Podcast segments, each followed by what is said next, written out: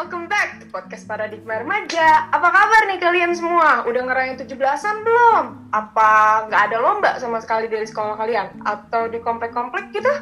Tapi pasti ada lah ya lomba, gara-gara kan itu kan tiap tahunnya pasti ada gitu. Nah, ngomong-ngomongin 17-an nih, masih di era kemerdekaan kita nih, gue mau bahas tentang unik Indonesia. Tapi gue nggak bakal sendiri sih hari ini gue ditemenin sama beberapa orang spesial yaitu ya moderatornya podcast Paradigma Remaja. Say hi. Hai. Halo. Ada siapa aja nih di sini? Ada gue Kenisha. Dan ada gue Robin. Kali ini kita mau ngapain, Nin? Kita itu mau ngebahas Indonesia karena itu masih kayak berbau kemerdekaan gitu. Nggak asik kalau misalnya kita nggak bahas Indonesia tuh negara seperti apa sih? Betul. Dari Kine itu Hmm. katanya dia punya fakta unik nih. Apa tuh? Oh iya ya benar-benar. Sebelumnya, kalian sebenarnya tahu nggak sih perbedaan antara bendera Monaco sama bendera Indonesia? Mereka punya warna yang sama kan benderanya. Tapi tahu nggak nih perbedaannya di mana? Ada bedanya emang? Ya, sama ada merah putih dah? Oh nih, jadi kalau negara Indonesia itu warna merahnya lebih terang dibanding eh, warnanya Monaco yang cenderung lebih gelap dan pekat. Dan untuk ukuran benderanya juga, bendera Indonesia itu ukurannya 2 banding 3. Sedangkan untuk bendera Monaco dia 4 banding 5. Terus ada lagi nih yang pasti jarang banget orang tahu. Negara Indonesia itu ambil bendera merah putih dari Majapahit yang disebut Sang Saka Geti Getah atau Sang Saka Gula Kelapa. Sedangkan kalau dari Monaco, dia diambil dari corak lambang kerajaan Monaco, kayak catur gitu deh. Pasti kalian baru tahu kan? Oh my god. Iya, Selama 17 tahun gue hidup, gue baru tahu dong itu ada perbedaan di antara bendera Monaco sama Indonesia. Iya. Masa merah putih sama aja. Dan ternyata bendera Indonesia itu eh, merah putihnya lebih lama dibanding bendera Monaco. Jadi bendera Indonesia tuh merdeka duluan, kayak begitu. Gitu. Hmm. Jadi kalian tahu apa sekarang? Apa sih definisi kalian tentang merdeka? Kalau menurut gua nih ya, kita memang udah merdeka. Secara eh, de facto kita udah merdeka. Secara de jure juga kita merdeka. Tapi gak disadarin, banyak loh tindakan-tindakan rakyat kita sendiri yang bikin kita itu sebenarnya masih terjajah. Terjajahnya tuh nggak sama negara lain loh bahkan. Terjajahnya sama sikap negara kita sendiri, sikap rakyat kita sendiri. Betul. Salah satunya, lu tahu nggak sih? Pernah baca nggak sih baru-baru nih berita ada krisis toleransi sebenarnya yang kita alamin bersama. Bener. Nih, coba gue Oh iya, tebak ya, coba nih. Banget. Yang soal gara-gara lambang negara itu bukan? Betul banget. Nah, Bayangin nggak sih lu di negara kita yang merdeka, apalagi di kondisi covid kayak sekarang, yang harusnya kita ini kerjasama, saling membangun, tapi kita bisa pecah loh, cuma karena hal sepele. Ini loh yang bikin Indonesia sebetulnya sih kelihatan nggak merdeka. betul. Dan gue juga bingung ya, gimana ya kalau menurut lu? Kalau menurut lu gimana nih? kalau soal toleransi tuh kadang ada yang apa ya? Jadinya seakan kalau kita tuh lebih menjurus ke satu hal. Padahal kan sebenarnya arti dari Pancasila sendiri berbeda-beda tapi tetap satu, ya kan? Betul banget. Kan banyak banget ya agama, ras, suku, budaya yang ada di. Indonesia. Tapi tetap aja mereka tuh ngerasa kayak, oh ya udah agama gue sendiri. Terus habis itu, oh ya udah agama lo sendiri. Tapi malah jadi kayak, oh lo nggak boleh nih di agama gue nggak boleh gini.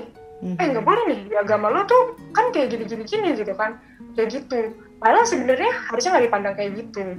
Mm-mm. itu cuma perumpamaan desain itu perumpamaan salah paham harusnya sesuatu yang nggak harus dipermasalahin nggak usah dipermasalahin ya kan untuk Iya. merayakan kemerdekaan ini kita harus bareng-bareng bukan jadi saling menyalahkan cuma gara-gara satu hmm, masalah yang menurut gue sepele banget sih itu parah banget Tapi kalian sebenarnya sadar nggak sih?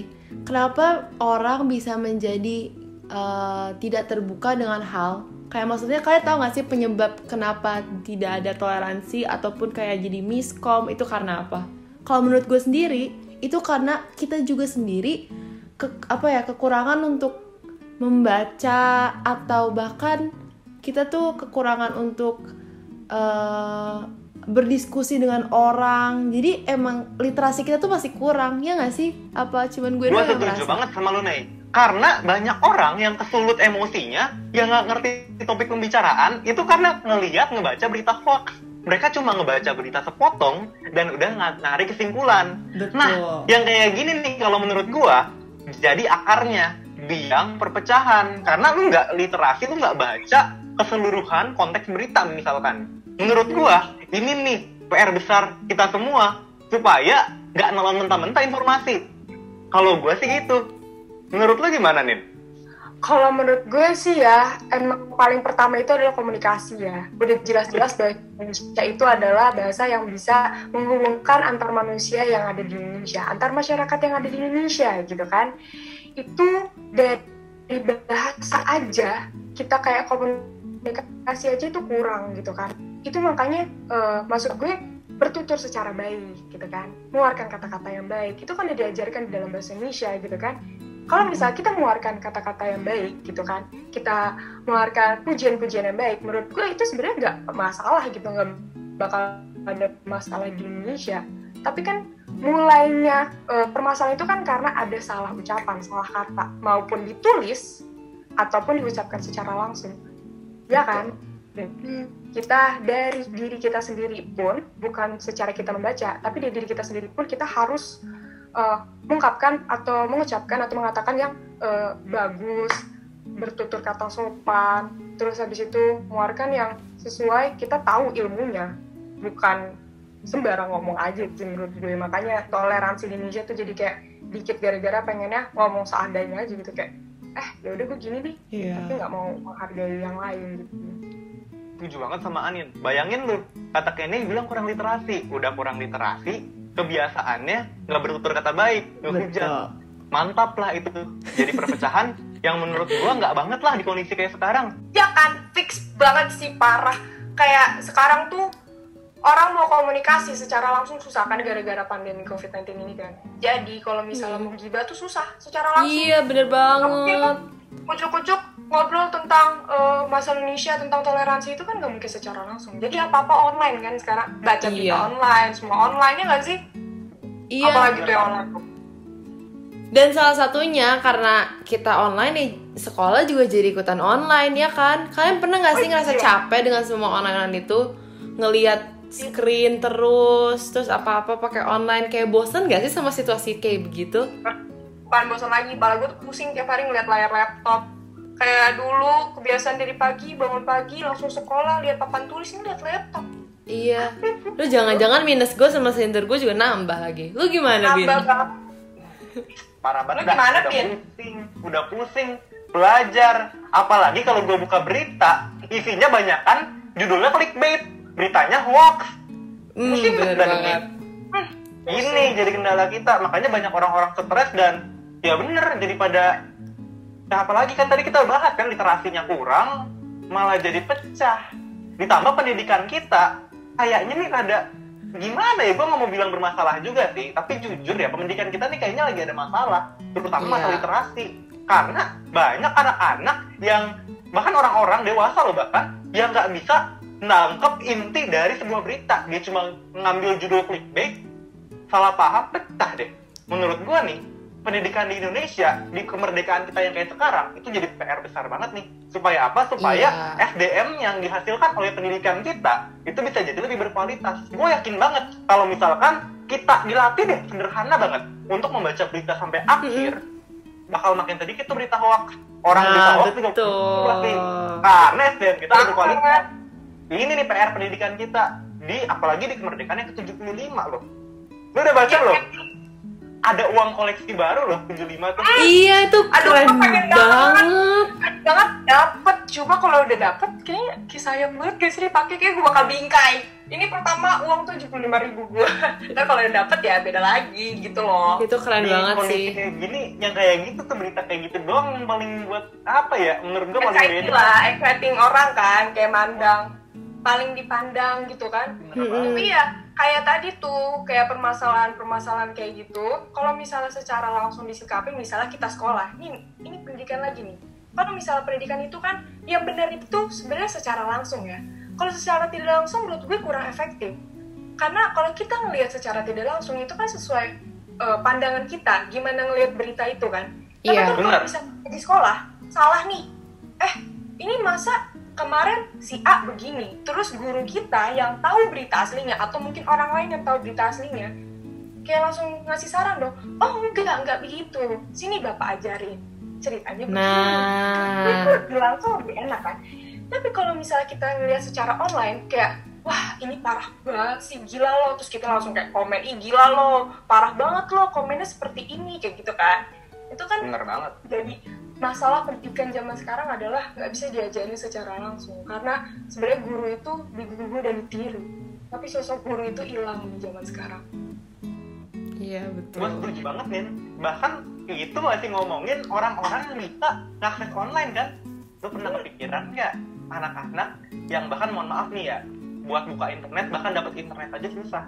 Tadi Iya. masalah pendidikan online dan offline. Sekarang kita bicara masalah yang lebih dalam nih orang-orang yang masih nggak bisa dapat uh, pendidikan secara online bayangin nggak sih lu ini juga salah satu masalah tambahan di pendidikan Indonesia karena tadinya kita harus beradaptasi ke online tapi masih banyak nih teman-teman kita saudara-saudara kita yang bahkan HP aja tuh susah akses kepada HP kepada jaringan Mm-mm. internet tuh susah Iya, jangankan kita ngomongin ke daerah yang lain.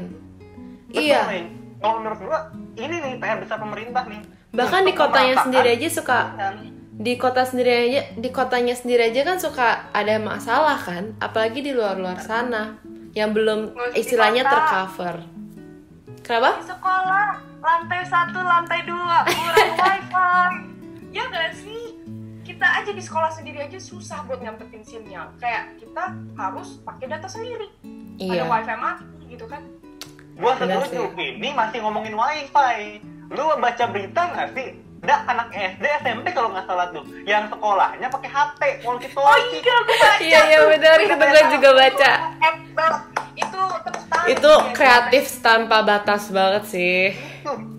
Nah, berarti kan dia mau punya daya juang iya, Iya kan? Dia punya daya juang. kita nih ha- harus dukung pemerintah. Kenapa harus dukung pemerintah? Karena kalau lu baca berita, ini Menteri Pendidikan kita nih lagi bikin perjuang, iya, iya dia memperjuangkan kuota pak. Jadi ada subsidi kuota buat anak-anak. Gue nggak Hmm. tahu sih gimana cara realisasiinnya ya. Semoga aja kita doain nih supaya eh, programnya Pak Menteri ini bisa terwujud supaya teman-teman kita tadi tuh yang nggak dapat akses internet, seenggaknya bisa kebantu lah betul itu sih kalau dari gua kita harus mendukung jangan menghujat literasi Iya. secara benar Betul. itu sih kalau dari gua Nah, dan apalagi nih, kayak kita nih sekarang nih bertiga ya, lagi kelas 12 yang katanya mau masuk perkuliahan. Kita kan nggak tahu ya nanti di 2021 kayak gimana. Apakah nanti pandemi ini akan terus tetap berlangsung online atau tiba-tiba jadi offline kan kita nggak tahu. Nah, bahkan gue sendiri sekarang hal yang harus kita lakuin nih untuk ke sekolah itu pertama ya tetap harus ada kemauan untuk belajar sendiri. Karena kalau bukan dari kita siapa lagi? Guru-guru udah nggak bisa lagi kan ngehandle kita. Ya kan? Dan terus kita juga harus tetap bersyukur kalau kita masih bisa ada kesempatan buat sekolah ya walaupun tidak maksimal. Tapi yang penting kita bisa untuk apa ya punya kemauan untuk bisa meng- mengembangkan diri dengan kemauan sendiri. Ngerti kan? Pasti beda lah ya rasanya dengan kemauan sendiri sama yang beda. Jadi gue mau nanya nih ya buat kalian nih ber- berdua apa sih wishes kalian untuk Indonesia ini? Em, banyak banget kalau misalnya kayak pengen sesuatu dari Indonesia ya. Iya. Pengen banget. Salah satunya adalah sumber daya manusia Indonesia masyarakat Indonesia itu ditingkatkan betul kayak sekarang Bisa. kita adalah generasi zaman sekarang yang harus berjuang buat mimpin di masa depan nanti ya kan?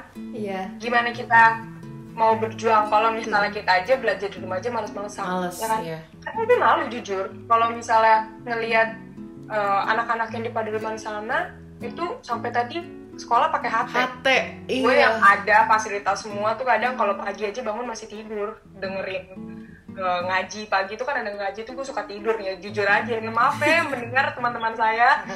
Tapi gue ngerasa kayak eh yang gue harap adalah orang-orang kayak gue nih.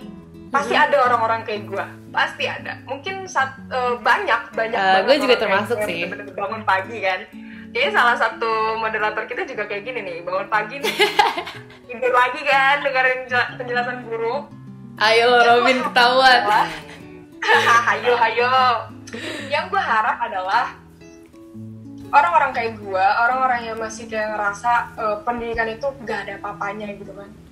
Itu tuh harus diputar balikan otaknya karena pendidikan itu penting. Banyak orang-orang yang pengen banget ngedapetin sekolah pengen sekolah tapi nggak punya biaya gitu kan. Pengen belajar tapi nggak punya kemampuan gitu kan. Tapi mereka pengen gitu kan ya walaupun sebenarnya kalian tuh kadang ngerasa nilai MTK kalian 30 atau ngerasa nilai I, apa nilai IPA kalian rendah atau apa pun itulah Iya ya. menurutku daya juang kalian itu yang harus di apa di Apresiasi. Iya. iya jadi Betul. bener-bener banget gue berharap semoga orang-orang di Indonesia yang masih males walaupun sekarang harus rebahan di rumah karena pandemi gitu kan ini salah satu kesempatan orang-orang yang suka rebahan karena harus tetap stay di rumah ya kan Iya. tapi Setuju banget. gue harap eh, rasa semangat untuk belajar itu nggak hilang karena kita harus berjuang demi masa depan kita nanti biar nggak diinjek-injek lagi sama negara kita sendiri Iya. sama orang-orang yang masih kurang gitu sih itu harapan gue buat Indonesia Wih. Terus kalau Robin apa nih? Kalau gue sih simple sebenarnya. Wish gue tuh eh, buat orang Indonesia ya, terutama denger pada di remaja. Gampang aja sih dari hal-hal kecil kalau baca berita, tolong bacanya sampai akhir. Tujuannya simple. Tadi kata Anin, gue setuju banget sama, sama Anin supaya SDM kita lebih berkualitas. Salah satunya lewat literasi secara menyeluruh.